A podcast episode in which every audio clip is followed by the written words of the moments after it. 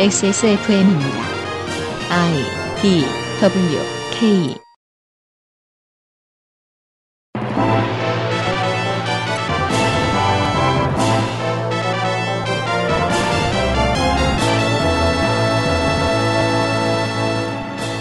그것은 알기 싫다. 특별기획 이십이 국정감사 기록실 국토교통위원회.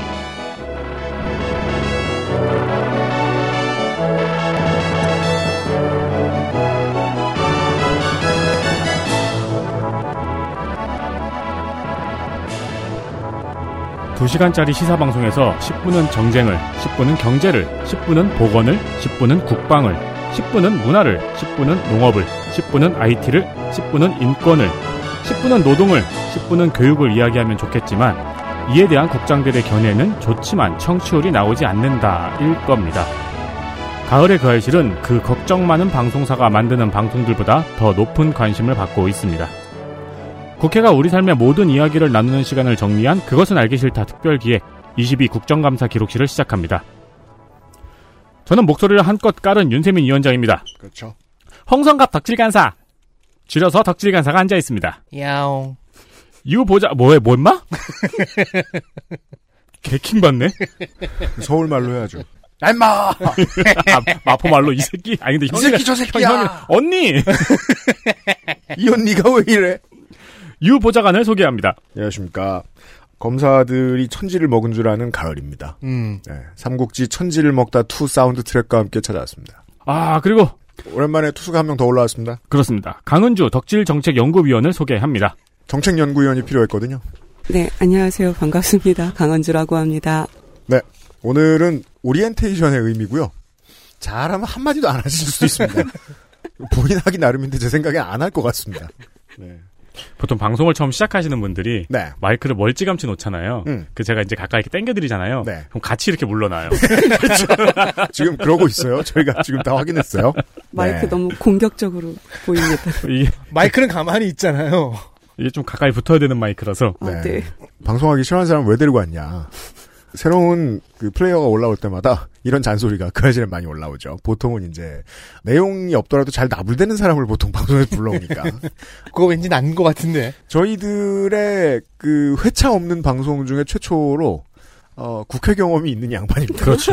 네. 이게 그래서 이, 끌려왔습니다. 이 무지렁이들은 도저히 안 되겠다. 그렇죠.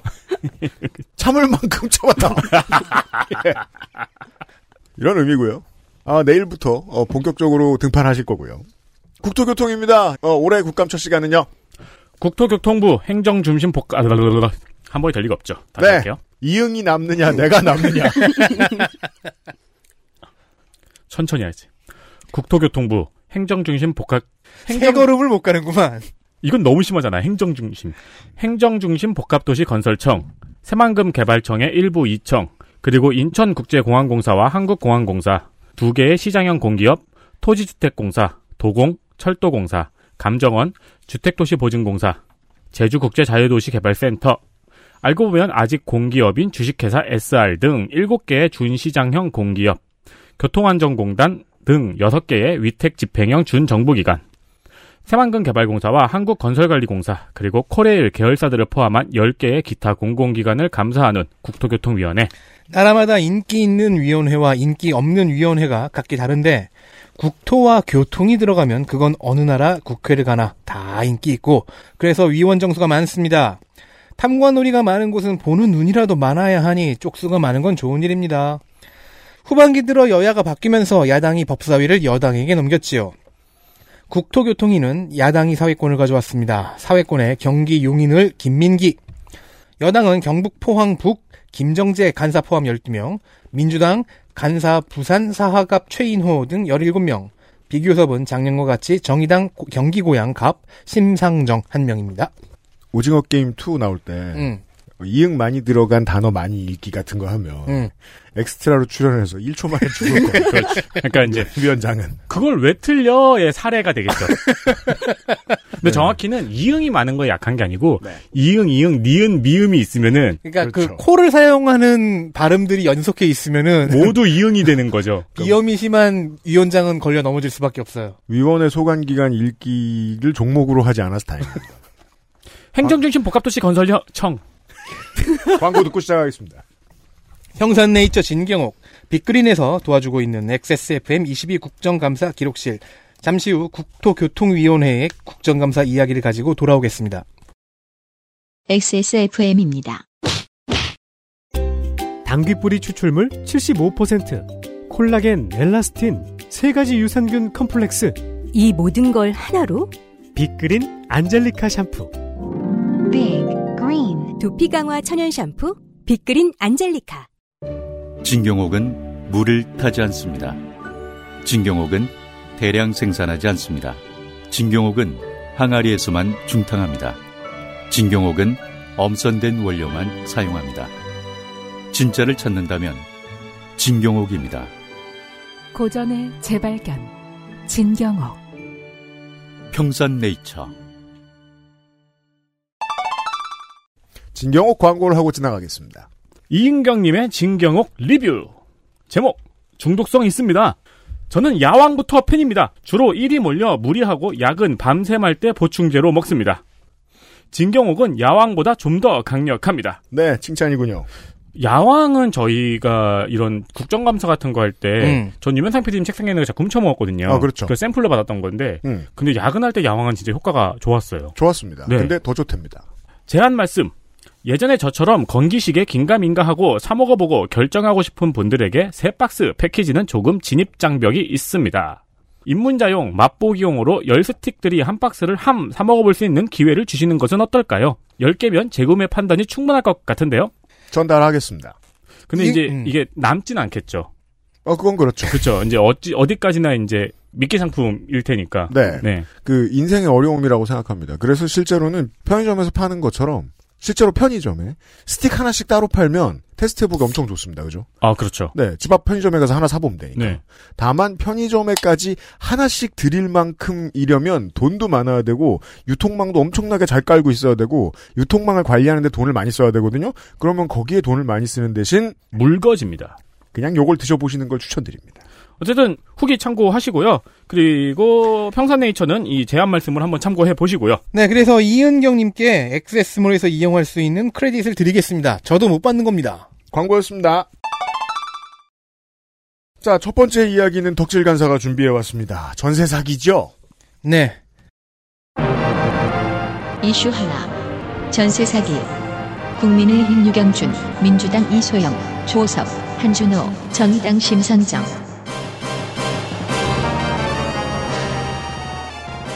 전세 사기와 깡통 전세 뭐 이런 얘기가 많이 돌고 있습니다. 국토부와 관계 기관들에게는 가장 짜증나는 범죄겠죠. 부동산 알못인 저는 이해가 어려운 사기 방법도 많더라고요. 그리고 보통 전세 처음 들어가는 사람들이다. 부동산 알못입니다. 요즘은 여걸세라는 게 있더라고요. 네, 그렇죠. 오, 깜짝 놀랐어요. 이게 뭐야? 전세가가 너무 떨어져서 응. 재계약을 할 때 집주인이 돌려줄 돈이 없는 거야. 응. 그래서 다달이 주는 거야. 아이고. 돈, 돈 받으면서 살고. 돈 받으면서 사는 거지. 와. 유명한 것 중에는 전세금 반환 보증 제도가 공시지가의 백오십 퍼센트인 것을 이용해 땅값이 오르는 요즘 같은 시기에 하는 경우가 있고요. 으흠. 뭐 그냥 집주인이 갭 투자나 코인 투자에 실패해버린 경우도 있습니다. 얼마나 많겠습니까? 네.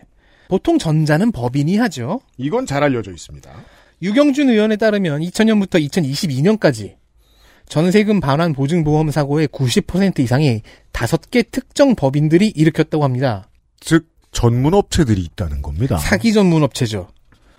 그러면 당연히 국토교통부 말고도 이 보증보험을 운영하는 주체인 주택도시보증공사 허그에게도 대책을 물어봐야죠. 네. 아니 이 특정 법인이 일으켰으면 얘네가 전세반환 보증보험을 길려고 하면은 한 번 더 봐야 될 거 아니에요. 그죠. 거의 모든 의원들이 허그를 다그쳤습니다. 그중에서 조오섭, 한준호 의원이 좀 눈에 띈 편이었고 심상정 의원의 경우엔 공시지가가 기준인 점을 악용하고 있으니까 기준 자체를 바꾸자고 주문했습니다. 네. 한편 법인에 의한 다세대 전세 사기가 늘어나니까 허그에서는 자가진단 안심전세 앱을 만들어서 악성 임대인의 정보를 제공하겠다는 대책을 세웠어요. 아, 더치트. 음. 전세 사기 요인이 정보의 비대칭성이라고 분석한 거죠. 네. 여기까지만 보면은 고위공직자들이 할 만한 생각이긴 해요. 네. 자, 이소영 의원은 아 이거 방향은 잘 잡았는데 음. 정부 앱의 이용률을 생각하라고 지적을 했습니다. 네. 사실 현실이 그래요. 음. 정부에서 만든 앱은 왠지 손이 안 가요. 그렇습니다. 우리가 아마도 산자위 시간에 말할까요? 어때 말할까요? 그 카카오 사태에 관련돼서 얘기를 뭐 잠깐이나마 하긴 하겠습니다만 민간과 공공이 아이티 서비스에 있어서 만날 수밖에 없다는 얘기죠. 예. 그렇죠, 그렇죠. 뭐 더치트는 뭐 공공기관입니까? 그렇잖아요. 그렇죠. 게다가 또 무슨 우리 저 에스알도 있습니다만 국토교통위에서는 에스알티와 다르게 돈이 되는 공공사업의 영역이잖아요, 이거. 음, 음. 네, 개발 역량과 관리 역량이 음. 필요하고. 아니 당장 네. 공공기관 로고인 카카오로도 하잖아요. 그렇습니다. 그리고 우리는 전세 사기와 관련해서 알아보고 싶은 정보가 있으면 거의 무조건 두 개 포털 들어갑니다. 아, 네. 네. 협조가 절실합니다. 그리고 저 같은 경우에는 손택스에서 자꾸 알 수 없는 오류가 떠요. 음. 그래서 소득신고에 계속 애를 먹고 있습니다. 네. 아, 나는 손택스로 소득신고를 할 거라는 상상을 아예 또 못했어. 무조건 피씨. 맞아요. 네. 피씨에서도 똑같은 오류가 나서 나를 거부하는 건가? 이러고. 하지만 이보다 더 중요한 지점은 전세 사기 피해 예방의 책무를 세입자에게 전가하는 모습이 될 수 있다는 점입니다. 네. 이게 일 번 지적입니다. 네, 네가 더 알아봤어야지라는 태도로 보이죠. 음. 자, 이소영 의원의 암울한 예상에 따르면 이용이 별로 없는 곳에 정보를 공개해뒀을 경우 오히려 법적 분쟁이 발생했을 때 임차인에게 과실상계가 될 수 있습니다. 이게 무슨 말이냐? 이 사람이 괜히 저 초년부터 월급 많이 받는 변호사가 됐던 음. 게 아니에요, 보면. 재판에서 자 판사 가라사대 저기에 정보가 다 있는데 세입자 당신이 자세히 알아보지 않고 계약을 맺었으니까 전세 사기 피해에 약간의 책임이 있다고 볼 수 있다. 그러니까 아니 억울한데 설마 판사가 그런 판결문을 내겠어? 왜냐하면 변호사들이 계속 그걸 들이밀 거거든요. 이럴 가능성이 있다는 겁니다. 음. 그래서 이소영 의원은 부동산 등기법이나 관련 규칙 같은 걸 개정을 해서 등기부 등본을 떼보면 나오게 하면 된다는 아이디어를 제공했습니다. 아, 사기꾼이라고? 악성 임대인이라고. 이제 지금 우리가 등기부등본을 자 집을 전세나 월세를 구하기 전에 떼보는 이유는 대출 껴있나 음, 네. 알아보려고. 그렇죠, 그렇죠. 그 외에 한두 가지 더 집어넣어서 체크할 수 있는 음. 것들도 있다는 겁니다. 개인정보의 영역을 어디까지 확장하느냐의 법적 문제가 좀 남아있을 수는 있겠네요. 이게 이제 올해부터의 이슈인 게 전세 사기가 없던 시절은 없습니다. 다만 부동산 개발업자들이 호시절이 같잖아요. 다른 방식으로 매출을 내야, 내야 음, 하겠죠. 음.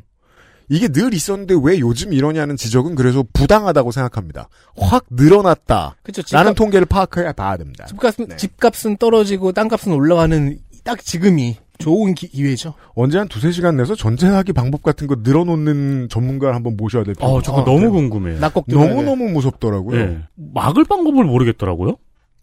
그게 마술이죠. 어, 하지만 엘에이치 얘기는 작년과 동일한 것들도 많습니다. 이슈 둘. 이 년째 맞는 엘에이치. 국민의힘 서범수, 민주당 박상혁, 조오섭, 정의당 심상정.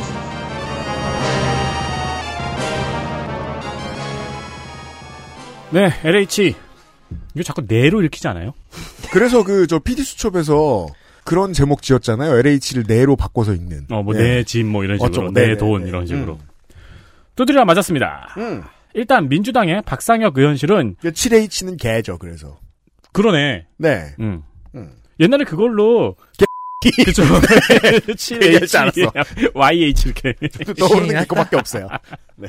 이건 다 손이상 때문입니다. 네. 어, 민주당의 박상혁 의원실은 윤석열 정부의 예산 삭감 문제를 따졌습니다. 광범위하게 모든 위원회에서 다 있었는데 저희가 다 짚어드리진 못할 겁니다. 네, 사실 모든 위원회에서 예산 삭감 문제가 나왔습니다. 네, 작년에 얘기했던 인원 삭감 문제도 나오고 인원 감축. 음. 네, 인원 음. 감축. 네. 공공임대 주택 관련 예산을 이십조 칠천억 원에서 십오조 천억 원으로 오조 칠천억 원을 삭감을 했습니다. 이십오 퍼센트를 까버렸어요? 그리고 문재인 정부에서 매년 십삼만 가구를 공급하겠다는 계획도 연 십만 가구로 줄였습니다. 음. 박상혁 의원은 이 예산 삭감에 대해서 엘에이치와 협의했냐고 네. 엘에이치 사장한테 물어봤어요. 음. 알고 있었냐? 네. 근데 이정관 엘에이치 사장 직무대행이 명확하게 답변을 하지 못했습니다. 지금 이번 정권 들어 첫 번째 국감이잖아요. 기관장과 장관들이 주로 답을 잘 못합니다. 그렇습니다. 여러 가지 이유가 있겠지만 여러분이 군대에서 답변 잘 못할 때 있잖아요. 보통은 이제 방금 자대 배치 받았을 때입니다. 그럴 때 있고 고참의 의중을 모르겠을 때. 그리고 방금 자대 배치 받았을 때는 또 하나의 특징이 있습니다. 원래부터도 관심 없었던 분야입니다. 어, 그렇죠. 그런 경우들도 간혹 있죠. 음. 혹은 상관이 친 사고일 때. 그렇죠. 그렇죠. 내 직속 상관이 친 사고일 때. 그렇죠. 음. 근데 이 엘에이치 예산 삭감이 재밌는 게 임대주택 관련 예산은 삭감이 됐어요. 음. 근데 그만큼 공공분양주택 관련 예산이 증액이 됐어요. 이십오 퍼센트 삭감된 데에서 증액된 분야가 있다는 건 다른 분야가 어마어마하게 깎였다는 거죠. 그렇죠. 엘에이치 사업은 공공분양이 있고 공공임대가 있잖아요. 그렇죠. 분양 같은 경우에는 이제 윤석열 정부의 공약 중에 하나가 청년 원가 주택이죠.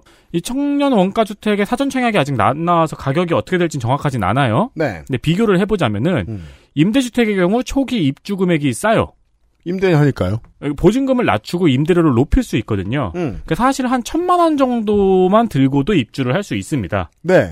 네. 그래서 중간중간 내가 보증금을 더 넣을 수도 있고요. 음. 임대료를 깎기 위해서. 예. 그럼 재형이 되는 거죠. 음.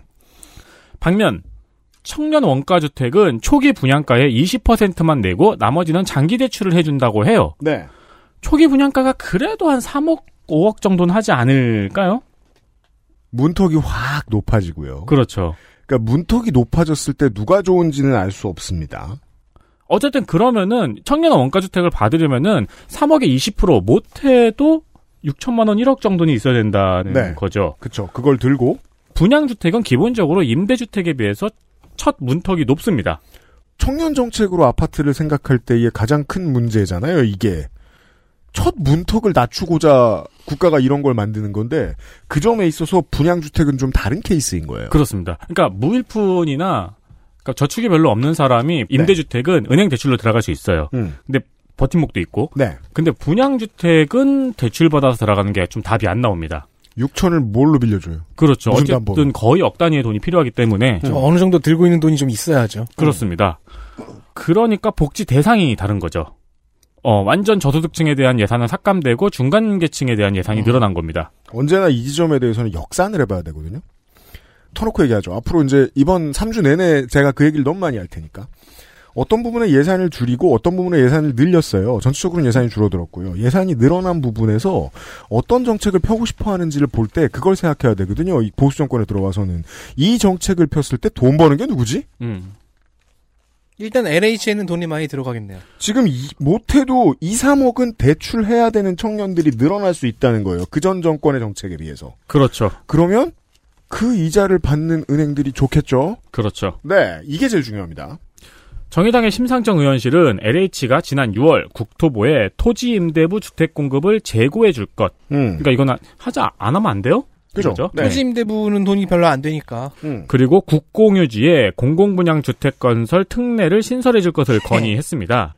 그러면서 엘에이치가 집장사, 땅장사만 하고 있다고 지적을 했죠. 네. 이게 뭔 얘기냐면은 국공유지에는 원래 임대주택만 지을 수 있어요. 음. 여기에 이제 분양주택도 짓게 해달라고 한 겁니다. 음흠. 분양 물량을 늘리겠다, 동대는 땅을 늘리겠다고 하는 의지가 보이는 거죠.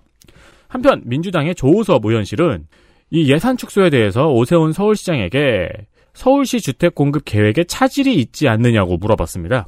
오세훈 시장은 어려움이 있을 것으로 예상된다고 답변했습니다. 네. 보통 오세훈 시장이 적어도 아직까지는 정부의 해댈 말 가려가면서 거의 안 하거든요. 네. 조금 무관심 사안일 때 나옵니다. 그렇습니다. 진심은. 어, 정부 예산이 줄면 서울시 예산을 보태서라도 공급을 맞추겠다고 이제 답변을 한 거죠. 음. 어, 어려움이 있겠지만. 네. 그러면서 이제 초기에 공급된 임대주택은 한 오층 하잖아요. 음. 그거 재건축을 하면은 공급 물량이 충분하다고 말했습니다. 그렇습니다. 그 용적률을 높이겠다. 음. 그리고 이 국공유지 임대주택, 분양주택 같이 들어가는 걸 약간 소셜믹스처럼 이야기하더라고요. 그게 이제 어, 현 서울시가 생각하는 소셜믹스의 한계. 그러니까 어떻게 표현하면 좋을까요? 맥시멈이죠. 아니 근데 하지만 자의는 못 들어와. 지금 이런. 민간 아파트들 네. 전부 다 몇 프로지? 이십 퍼센트는 네. 임대주택이거든요. 십 퍼센트인가 이십 퍼센트는? 그거 지금 지자체에 따라 줄이고 싶어하는 곳들이 있죠. 줄이고 싶어하고 네. 뭐 출입구 반대로 하고 음. 난리도 아니죠. 네. 네. 그 출입구 반대로 한 데들만 주민들 이렇게 저 인터뷰 따고 다니면서 프로그램 만들어도 재밌는 거 나올 것 같아요. 음. 영화도 만들 수 있을 것 같아요. 출입구 다른 건 대박. 그건 정말 야구장 같잖아요. 근데 저쪽이 더 좋다는 얘기도 있고 막 그러더라고요. 그렇죠. 네. 실수로. 네. 역하고 더 가깝고 막 그렇다고. 그러니까요. 왜냐면 크게 만들어야 되거든, 반대쪽은. 아, 이거는 보충 설명이 필요해요. 역세권의 아파트를 큰 캠퍼스를 짓습니다. 근데 역세권이라고 해서 역 앞에 가깝게 정문을 짓죠? 그러면 한국 사람들이 제일 중요한 게 뭐죠? 의리의리한 정문이 안 돼요. 음, 맞아요. 역 앞에선 그게 안 돼요. 음. 그리고 역 앞에는 요만한 쪽문을 내놔요. 그게 저희 동네예요. 근데 거기가 개가깝죠? 그렇죠. 역세권에 살고 있는 제가 말씀드렸습니다. 아, 그 진짜 쪽문이더라고요. 개쪽문이죠. 네네네. 네. 들어가도 되나 싶었어요. 그러니까요. 원래 고양이만 들어가는 것 같지 않잖아요. 그러니까요. 예. 저기 장미 가시에 막 긁히고. 네. 온 동네의 주도로죠. 그리고 고양이들이 실제로 옆에서 보고 있고요. 아침에만 많이 왔다 갔다 해, 이것들. 이러면서. 아무튼. 한편 관련해서 또 소소한 소식인데요. 네. 국민의힘 서범수 의원실에서 원희룡 장관한테 질의를 했습니다. 음. 그 청약통장의 금리가 네. 이천십육 년부터 일 점 팔 퍼센트로 고정이 돼 있었어요. 음. 그게 원래는 기준금리보다 높았거든요. 네. 근데 지금 한국은행의 기준금리가 올라서 올 칠월에 역전이 됐어요. 네. 그래서 이거 올릴 거냐고 물어보니까 원 장관이 올릴 거라고 답했습니다. 오른답니다. 야호. 음. 이게 이제 우리 같은 사람은 월 이만 원 놓고 오만 원 놓고 는지 얼마 안 되는 사람은 별로 좋은 소식이 아닌데 네. 몇 억씩 들어가는 사람들 음. 있잖아요. 음. 그죠? 네, 십만 원씩 십 년 낸 사람들 있잖아요. 네. 그러니까 정책적으로 논의가 자주 되는 분야인데 참 언론에서 얘기 안 해주는 것 같아서 청약통장은 기본적으로 고정금리가 맞아요. 어, 그렇죠. 시장 변동성에 국민들을 떠맡기라고 있는 정책이 아니기 때문에. 근데 그게 이런 때에만 네거티브가 되죠. 음. 개꿀, 금리 개꿀일 때. 아, 이게 좀 이해가 안 되는 게, 그래서 네. 국민의힘 서범수 의원이, 음. 그래서 금리가 역전돼서 청약통장을 해지하는 사람이 늘고 있다는 거예요. 네. 그것 때문에 청약을 해지한다고? 라는 의문이 저는 드는 거죠. 청약은 그 목적으로 갖고 있는 게 아니잖아요. 그니까, 오백만 명 중에 한 명이었다가 두 명이 됐다는 보고는 있을 수 있습니다. 어, 그러니까요. 아니, 십 년, 미친 이십 년. 미친 거 아니야? 막, 그러니까 막. 물론 뭐 저 제이금융권하고 비교하고 뭐 이러는 의미는 없습니다만 저는 이런 때에 슬기롭게 고금리 시대를 극복하는 방법으로 청약통장 금리를 한 십 퍼센트 줘버리는 것도 와. 생각할 수, 왜냐하면 요새 십 퍼센트 상품들이 나오죠. 저축은행에서. 와. 십 퍼센트면요. 제가 아홉 살 때 들었던 어린이 통장이 십 퍼센트였어요. 어, 그렇죠. 아직도 왜 그 연예인 네. 개그맨 송은희 씨가 네. 십육 퍼센트짜리 갖고 있대잖아요. 젊은이들이 그런 얘기 많이 하잖아요. 옛세대들이 꿀 많이 빨았다. 음. 바로 그 꿀금리예요 지금이. 그렇죠. 이걸 계속해서 사람들한테 홍보해주는 것도 국가의 도리라고 생각하는데 그럴 생각은 없어 보입니다. 음. 자, 덕질인 이슈 셋. 중전 난민, 정의당 심상정, 민주당 김민기, 장철민. 이천이십 년 십이월 일일 한경 기사의 제목입니다. 네. 전기차 십삼만 대, 갈 곳 못 찾는 충전 난민. 음. 일단은 헬마우스는 난민이 아닙니다. 집에 자기가 세워놨기 때문에. 어, 헬마우스 전기차예요? 네. 바꿨구나. 바꿨죠. 어. 그러니까 합리적이죠. 장거리 출퇴근자를 위한. 그렇죠. 이 년 전엔 이랬습니다. 응. 이 년 뒤 이천이십이 년 팔월 이십육일의 오마이뉴스 기사입니다. 전기차 충전 난민들 고속도로 휴게소에 무슨 일이? 미리 주제의식을 좀 얘기를 말씀을 드릴 것 같으면 전 세계가 에너지 문제에 있어 패러다임 시프트가 이루어지고 있는데 여론은 그 지점을 아직까지 못마땅해하고 있다는 게 실물로 드러나는 겁니다. 충전 인프라 미설비. 음. 예. 심상정 의원은 거제에서 서울을 오가는데 전기차를 타고 다니는데요. 충전소를 찾아 헤매면서 충전 난민 신세를 경험했다고 합니다. 열두 군데를 헤맸는데도 없었다. 어, 그거 표시되잖아요. 내비 같은데. 자, 디테일을 들어봐야 돼요. 그래서. 현재 전기차 충전소가 설치된 고속도로 휴게소는 음. 백구십구 개소입니다. 일단 거제에서 서울이면 고속도로 휴게소만 몇 군데를 들릴 수 있는데. 그런데 상당수 어, 의원 표현으로는 태반이 고장이거나 수리 중이랍니다. 음. 우리가 개안을 할 필요가 있어요. 가솔린차 타는 사람이 이걸 안 보는데 구경해보세요. 그냥 주차돼 있는 경우 많습니다. 저는 고장과 수리 중이 같은 뜻 아닌가 싶었는데. 아니지. 고장 났는데 수리 중도 안 붙는 수도 있겠지. 어, 그럼 진짜 어. 보기. 어. 네. 자, 열두 군데를 돌아다녔어요. 이가 갈리죠. 음. 그럼 이 의원은 국정감사에서 지적하려고 도로공사에 자료를 요청합니다. 아, 중요한 발견이 나옵니다. 여기서. 그러자 도공은 부지만 제공하는 거다. 음. 설치는 환경부와 민간업체다라고 답변을 했습니다. 아, 여기서 이상한 탁상행정이 나오는군요. 네. 자, 행정용어 돌립니다. 환경부가 아, 보세요. 그, 그렇죠. 네. 무책임한 답변이죠. 왜냐면 주유소에 대한 책임은 도로공사에게 있잖아요. 이게 정말 왜 뭐, 얼마나 무책임한 소리냐면 환경부는 예를 들어 주유장치를 떼내고 음.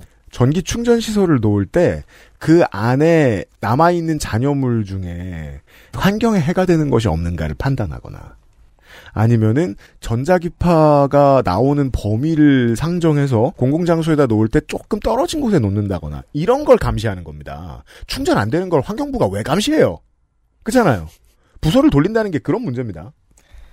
근데 뭐 설치는 업체랑 환경부가 했으니까 그들 속은 아니냐고 하는 거죠. 음. 근데 도로공사가 주유소를 운영하고 그 책임을 가지잖아요. 그럼 같은 성격의 시설인 전기차 충전소의 책임도 도로공사에 있는 게 맞는 것 같아 보여요. 게다가 네. 도공은 원래 고속도로 순찰을 하잖아요. 네. 하는 김에 보는 게 편하지. 김일환 사장 직무대행은 오 그런 답이 있네요. 응. 순찰차 전기차로 바꿔야 되겠네요. 아, 아~ 그러면 되겠네. 정신을 차리겠네요. 네. 네. 그건 순찰 안 하고. 그리고 일부러 순찰 예산 삭감하고. 일부러 충전 용량을 조금 배터리 용량 좀 딸리는 걸로 넣어주는 거야. 오백 암페어. 누구 코에 붙여? 그걸 이일칠공공 한 개면 충분합니다. 그걸로 사, 네. 그걸로 심정지 사람 살릴 수 있어? 그, 혹시 우리가 페달도 넣어주지 뭐. 네. 비상시. 그렇습니다. 김일환 사장 직무대행은 도공이 할 수 없는 입장이다라고 되풀이하면서. 이 정부 직무대행이 왜 이렇게 많아요? 아, 여기. 네. 네. 법이 개정되어 업역에 포함되면 할 수 있다고 답변했습니다. 네, 법도 미비합니다. 업역, 그러니까 음. 업역 이건 참 낯선 단어인데 음. 허가된 업무 범위라고 이해하면 됩니다. 네, 내가 책임져야 하는 범위. 네, 건설에서의 업역은 시공 자격과 유사한 의미로 쓰이더라고요. 아, 그렇죠. 아무튼 자기들 업무 영역이 아니라는 것이 김일환 대행의 대답인 겁니다. 네, 방금 왔으면서 다급하게 이런 건 또 준비해 왔습니다. 네. 그러자 그걸 지켜보던 김민기 위원장이 보통 위원장 질의 별로 안 하거든요. 음. 그때그때 생각나면 하지. 네. 어, 도로공사법을 들여다보고 음. 주질이 마지막에 나섰습니다. 아, 네. 제십이조 일항 오호 유료 도로에 따른 휴게소 및 주유소의 설치와 관리. 음. 근데 이 항목 이 항목에는요. 음. 가스 충전소 얘기도 없고 수소 충전소 얘기도 없어요. 그러니까 제가 그래서 이런 말씀을 드리고 싶은 거예요. 패러다임 전환에 여론이 따라가지 않는다는 건 법의 미비함으로 표현된다는 겁니다. 아, 생각해보면, 아, 아 지금 덕진이 하는 얘기가 그거구나. 여기 어차피 엘피지도 없는데, 음. 엘피지 도공이 관리하잖아. 그죠? 네. 니네 왜 전기차는 발빼? 가스 그렇죠. 충전소, 수소 충전소 이 두 가지는 도로공사가 운영을 하고 있잖아요. 음. 그럼 같은 잣대, 같은 원리에 의해서 전기 충전소도 도로공사가 운영하는 게 맞다는 결론이 나옵니다. 그죠? 수소 충전소도 그렇고요. 너무 그 점을 지적하고 싶은 거예요. 연료의 범위에 아직 이에스지 관련된 게 안 들어갔다. 그럼, 그럼 법에 안 들어가 있으면 같은 원리를 계속해서 적용이 나가면 되는 거지. 아니면 법 개정되기 전에. 도공은 도공답게 음. 아직까지 내연기관만 인정한다든가. 그리하여 전 직원이. 그건 스팀펑크잖아. 그리하여 관료가 딴소리를 하는 게 이제 합리적이 되는 겁니다. 국회에서 좀 해주세요. 근데 법이 정한 업역이 없어서 못한다고 한다면 이미 하고 있는 가스 충전소, 음. 수소 충전소 이런 거 다 불법이에요. 그러니까 음. 니네 어차피 했는데 왜 여기서만 발 빼? 어. 음. 왜 우리 탓해? 음. 장철민 의원은 그 원인을 추측해봤습니다. 아마 휴게소 음식 가격과 유사한 구조가 적용된 때문일 것 같대요. 민간을 시킨다면? 편의점을 비롯한 휴게소 입점업체들이 매출에 비례해서 임대료를 내거든요. 음. 그래서 편의점의 그 가짓수가 적어요. 그리고 이십 퍼센트를 덧붙인 가격을 음. 받죠. 네. 자, 충전소 업체 역시 충전요금 매출액의 이십 퍼센트를 도공에 내는 구조입니다. 음. 돈도 받아. 그리고 충전소 입점을 입찰로 한다면 어 나중에 그 회사 간의 경쟁이 붙어서 이 요율은 이십 퍼센트보다 더 높이 올라갈 수도 있죠. 사실 뻔해요. 고속도로에서는 쉽게 바깥으로 빠지기도 어려우니까 사실상의 독점 시장인데. 그럼요. 그럼 고속도로 충전소는 유독 비싸도 어떻게 할 수 없는 구조로 시작부터 짜여질 겁니다. 음. 따라서 도공이 전기 충전소를 직접 운영, 책임 관리하지 않고 민간에 맡기겠다면 현재 시장 구조를 처음부터 잘 만들어야 한다는 것이 의원의 지적이었습니다. 네. 놀랍도록 어설프죠? 그러네요. 국가의 시스템이. 음. 아니, 오늘 출근하면서도 전기차를 몇 대를 봤는데. 게다가 육십 하나만 있으면 다 땡이던 시절의 마인드잖아요. 사실 우리 세대도 마찬가지고. 음. 이런 상황입니다. 그죠? 위원장이 말한 대로 출근하는 길에 전기차를 몇 대를 보는데 그 사람들 어떻게 하지? 그러니까요.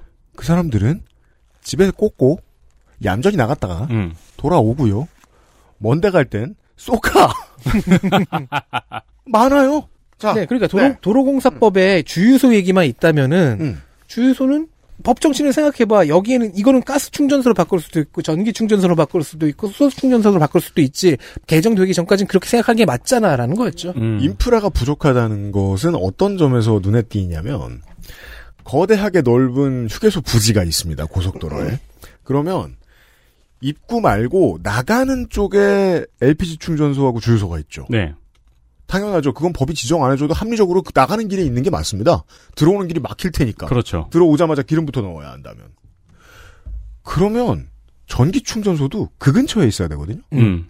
상관없는 데 있죠. 엉뚱한 데 있죠. 예. 네. 어디 보자. 주차를 할 수 있는데 주차면을 안 그려놓은 데가 어디지? 그러고 그려놨어요. 어, 맞아요. 아무 상관없는 음. 곳에.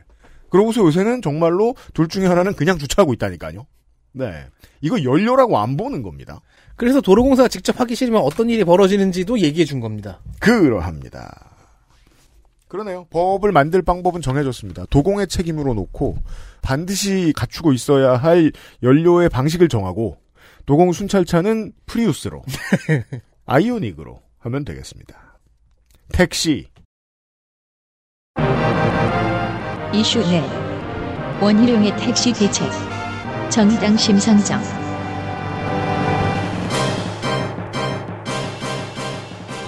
원희룡 국토교통부 장관이 국정감사에서 자신있게 심야 택시 승차난 해소로 집에 갈 권리를 돌려드리겠다고 말했습니다. 이번에 원희룡 장관은 주로 자신 있었어요. 엄청 자신 있어요. 근데 지금 이 정부 들어오고 육 개월째 집에 잘 못 가고 있는데 이 차 마시면. 그, 그, 그러니까요. 네. 근데 이제 돌려주겠대요. 음. 대책을 한번 들어보죠. 음. 가장 큰 대책은 호출료 인상입니다. 음. 현재 최대 삼천 원인 호출료를 오천 원으로 인상을 하고요. 음. 인상분의 구십 퍼센트는 기사한테 돌아가도록 한다고 합니다. 천팔백 원이 기사에게 더 돌아가도록 하겠다. 대신 호출료를 낸 승객의 목적지는 기사가 알 수 없도록 하거나 음. 가맹택시의 경우에는 강제 배차된다고 합니다. 네. 한편 서울시에서 지난달에 택시요금을 천 원 인상하고 할증요금도 인상했죠? 네, 꽤 올랐어요. 그리고 심야할증도 열두 시간이고 열 시부터 적용이 됩니다. 음. 앵간해서는 택시 타면 기본요금이 만 원이 넘을 거라는 얘기입니다. 네. 한편 서울시의 경우에는 한정적으로 택시 리스제를 도입하기로 했어요. 서울시의 해법은 이러합니다. 아, 이거 리스가 R이 아니라 L이었으면은. 그건 뭐예요? 택시 없음. 택시 리스? 음.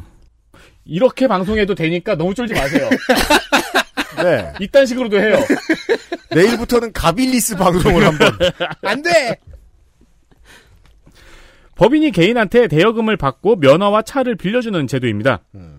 플랫폼 운송 사업 종류가 타입 일, 이, 삼 세 가지가 있어요. 전혜영 기자하고 함께 설명드린 바가 있습니다. 한번. 네. 타입 일이 차량과 기사를 모두 대여하는 형태. 음. 익숙하시죠? 네. 네. 타다고요. 음. 타입 이는 가맹 택시. 네. 그리고 타입 삼는 중개만 하는 택시입니다. 이, 삼 모두 카카오에 있습니다. 그렇죠. 그리고 타입 일은 우리나라에서 좌절이 됐죠. 음. 어쨌든 타입 일을 활성화해서 기사들을 돌아오게 하겠다는 건데 네. 문제는 타입 일이 좌절된 이유가 있죠. 그렇습니다. 몸살도 심했고요. 음. 기존 택시기사들이 반발을 그렇게 했는데 음. 그걸 이제 와서 되살리겠다고 하면은 그게 순조롭게 될지는 지켜봐야겠죠. 그렇습니다. 이게 꼭 사보타주는 아닙니다. 그걸 전해온들 시간에 길게 설명해드렸습니다. 가장 절대적인 가치, 노란 번호판의 가치가 땅에 떨어지는데 어, 재산의 대부분을 그 번호판 하나를 사는 데 써버린 택시기사들의 상실감을 뛰어넘어서 손해를 어떻게 감당할 것이냐 라는 지점이 가장 컸습니다. 요즘 좀 떨어졌으려나? 떨어지고 있다가 모르겠습니다. 요즘은 다시 올라갈지. 원희룡 장관은 제가 여러 번 얘기했죠. 일타 강사처럼 구는 걸 좋아한다고. 네. 그럴 때 이제 국회의원들은 장관이 그런 말투를 하는 거 보면 족치고 싶죠. 어, 그렇죠. 네. 족치고 싶다. 음. 심상정. 네. 국감에서 심상정 의원은 원희룡 장관에게 인상분의 구십 퍼센트가 기사한테 돌아가면은 남은 십 퍼센트는 누구한테 가냐고 물었어요. 음. 원장관이 플랫폼 사업자라고 답하자. 네. 아니 카카오모빌리티는 되게 웃겨요. 음. 원장관은 플랫폼 사업자라고 얘기했거든요. 네. 그러니까 심상정 의원이 아니 카카오는이라고 답해요. 그렇잖아요. 그러니까 그 이름 왜 숨겨넣어? 네. 전 국민 다 아는데. 음. 아니 카카오모빌리티는 원래 수수료를 이십 퍼센트 가지고 가고 네. 심야특시 이용이 늘어나면은 알아서 수익이 늘어나는데 음. 왜 수수료를 더 가져가냐고 물었어요. 자, 일단 요걸로 계산해 볼까요? 만약에 삼천 원 최대 호출료 중에 어 이십 퍼센트를 가져간다고 생각하면 카카오는 육백 원을 가져갔거든요. 네. 근데 저기 인상분의 십 퍼센트를 더 받아가면 이천 원 중에 십 퍼센트니까 이백 원이잖아요. 네. 그럼 팔백 원이 되죠. 카카오의 이득은 이십오 퍼센트가 늘어납니다. 그러네요. 이런 디테일, 그러니까 보수 정치를 상대할 때는 이런 디테일이 제일 중요합니다. 큰 회사한테 얼마를 덮어줬나. 그게 생각해보면 이상한 거예요. 음. 정부에서 정책을 이렇게 세웠는데 음. 왜 갑자기 카카오가 돈을 더 가져가죠? 카카오 모빌리티의 매출이 십 퍼센트 넘게 상승하게 생겼다는 거예요. 그렇죠. 이에 안규진 카카오 모빌리티 부사장이 되게 재밌어요. 들어보세요. 음. 기본적으로 국토부 정책은 코로나십구 기간 중 업계를 떠난 택시기사를 돌아오도록 유도하는 취지도 있다. 음. 기존 수수료 계산과 추가 수익 계산 방식이 조금 다르다. 음. 아무 의미값이 없는 대답이에요. 그러니까 왜 니네가 돈을 더 가져가냐 이러니까 이렇게 대답을 한 거예요. 예전에 카카오 그게 사정이 있어요. 카카오티 호출이 왜 공정하지 못한가라는 비판에 대한 답변, 카카오 모빌리티의 답변을 제가 한번 소개해드린 적이 있잖아요. 네. 내부에 어 내용값 없는 말 잘하는 사람이 있나 봐요. 이거 진짜 힘든 거예요. 예, 예. 이런 기술자가 있나 봐요. 예. 음. 분명 국문과일 거야. 우리 엄마한테 이렇게 대답하다가 말 끝나기 전에 맞잖아요. 그렇죠. 원희룡 씨 의미값 없는 말을 해. 그러니까요. 그렇게 길게 혼나는 건데 엄마한테는. 네. 원희룡 장관도 택시 서비스 형태별로 수수료는 조금씩 다를 수 있다고 답했는데, 그러니까 조금씩 다른데 왜 카카오 모빌리티 많이 가져가냐는 질문에 대한 답이 아니잖아요. 그러니까 이것도 의미값이 없이 얼버무린 대답이에요. 네. 네. 얼버무렸다는 사실을 기억하세요? 네. 그렇게 자신 있던 사람이. 음. 음. 그리고 법인 리스제나 단기 근로자 고용이 결국 비정규직과 쪼개기 노동으로 이어질 것이라고 지적을 했습니다. 음. 한편 택시 노조는 그 정도로는 떠난 택시기사가 돌아오지 않을 것이라고 하고, 또 한편으로는 법인 택시의 경우 결국 산악금이 같이 올라 의미 없을 것이라고 답하기도 했습니다. 그렇습니다. 그러니까 그 개인 택시기사가 조금 더 안정적입니다. 그런데 개인 택시기사가 되기 위해서는 오랫동안 법인 택시기사가 돼야 될 거 아니에요. 음. 근데 오랫동안 법인 택시기사가 되고 싶으면 지원하는 사람들이 있어야 되잖아요. 그렇죠. 이 대책으로는 법인 택시 기사가 되고자 지원하는 신병들이 안 들어온다는 얘기니까 음. 결국 해결이 좀 요원하다는 얘기고요. 또 하나는 이거 아시는 분들이 계실까 모르겠는데, 지난 카카오 먹통 사태 때 대도시의 유흥가에서 신박한 일이 생겼죠. 집에 가는데 택시가 잘 잡혔다고 하죠. 음, 네. 그때 저는 마침 그때 밖에서 택시를 잡았거든요. 음. 근데 저는 원래 집이 워낙 그 저희 집 뒤에 맹꽁이가 삽니다. 음. 네. 울음소리가 귀여워요. 네. 택시가 안 잡히다는 소리죠. 그러니까 먼단 소리예요. 네. 네. 택시는 안 가려고. 음, 들어가면 못 나와요. 택시가. 네. 태워서 못 나와요. 왜냐면 맹꽁이들이 막아서거든요. 길을. 네. 네. 근데 그때 이제 택시를 잡으려고 했는데 카카오는 안 되니까 음. 우버를 저도 한번 우티를 깔아본 거예요. 음. 깔고 했는데 잡힌 거예요. 음. 그 택시를 타니까 기사가 음. 아 이거 오늘 처음 써가지고. 수락 잘못 눌렀다고. 정직한 분들이 더러 계시죠. 원래 안 잡히는 데인데 바로 잡히더라고요. 자, 플랫폼을 개발하는 데 있어서 가장 중요한 것은 편의성과 직관성입니다. 그게 되면 하나의 플랫폼으로 사람들이 모여들 수 있는 거예요. 근데 지금의 택시 시장은 고객 입장에서 이런, 그러니까 지난번 사건이 무슨 카카오 저 먹통 사태가 무슨 교훈을 주었는가.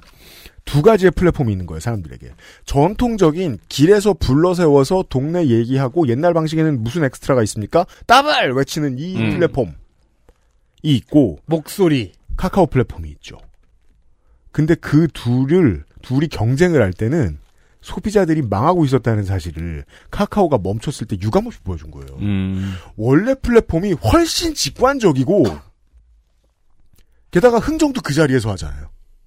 그러니까 저는 흥정이 좌주 타고 하는 건 아닙니다만 어쨌든 쉽게 탈 수 있잖아요. 음. 그 플랫폼이 승리했다는 걸 보여주는 사건이었어요. 전 이건 사보타주를 하자는 게 아니라 새로 들어온 모바일 플랫폼이 멍청하면 그건 빼놓고 하면 안 되냐는 겁니다. 시장의 독과점을 그렇게 해서 몰아줬는데 아직도 멍청하면 그건 살아남을 자격이 없는 기업이라고 봐야 하는 거 아니냐는 겁니다. 근데 그렇게는 죽어도 생각 안 하겠죠, 원희룡 장관은. 근데 이제 모빌리티, 그래서 이제 지금의 택시 모빌리티가 아예 없어져야 된다는 주장에는 동의하기가 어렵고, 네. 경쟁자가 좀 많이 생겨야 된다는 게 이번에 드러난 거죠. 그렇습니다. 네. 음. 아, 저 같은 경우는 택시 잡기 힘든 지역에 사니까 지금 돈 들어가지고 택시 잡을 자신 없거든요. 왜냐면 승차 거부를 열 번은 당하기 때문에 음. 음. 네. 차라리 앱에서 승차 거부를 당하는 게 낫지. 그렇습니다. 맹꽁이가 사세요. 살아요 집에? 사십니다. 사실 아니 그게 네. 그냥 보, 그 보존 개구리가 울잖아요. 그 사이에 묵묵 하는 소리가 들려요. 네. 아, 그 중에 이래 리더. 네. 아니 그게 맹꽁이 소린 음, 거야. 존재감은 확실하죠. 그래서 그 뒤에 막 쓰레기 버리거나 뭐 키우거나 그러면 안 돼. 할머니들이 맨날 뭐 심었다가 막 갈리고 막 그래. 네. 멸종위기 이 급. 네, 그렇죠. 보종. 그렇습니다. 근데 거기다 키우고 뭘 심으시거든. 저희 동네 멧돼지가 나와서 이렇게 발 긴급 메시지. 아 진짜요? 네. 포획에 실패하였습니다. 포켓몬이야? 산책에 주의하시기 바랍니다를 거의 한 삼 일 동안 내내. 포, 포획에 실패했습니다. 네. 네. 택시 탈 때 고백해서는 안 됩니다. 그런 얘기만 안 하면, 그리고 카, 카카오가 없고, 그 다음에 우리 집에 맹꽁이 있다는 얘기 안 하죠? 그럼 택시 잡기 쉽습니다. 그 얘기였습니다. 모든 동네가 그렇게 되어야 합니다. 국토교통위 시간에 말할 주제는 아니지만요. 날아다니는 차 얘기를 합시다. 이슈 다섯. 스피너와 플라잉카. 민주당 박상혁.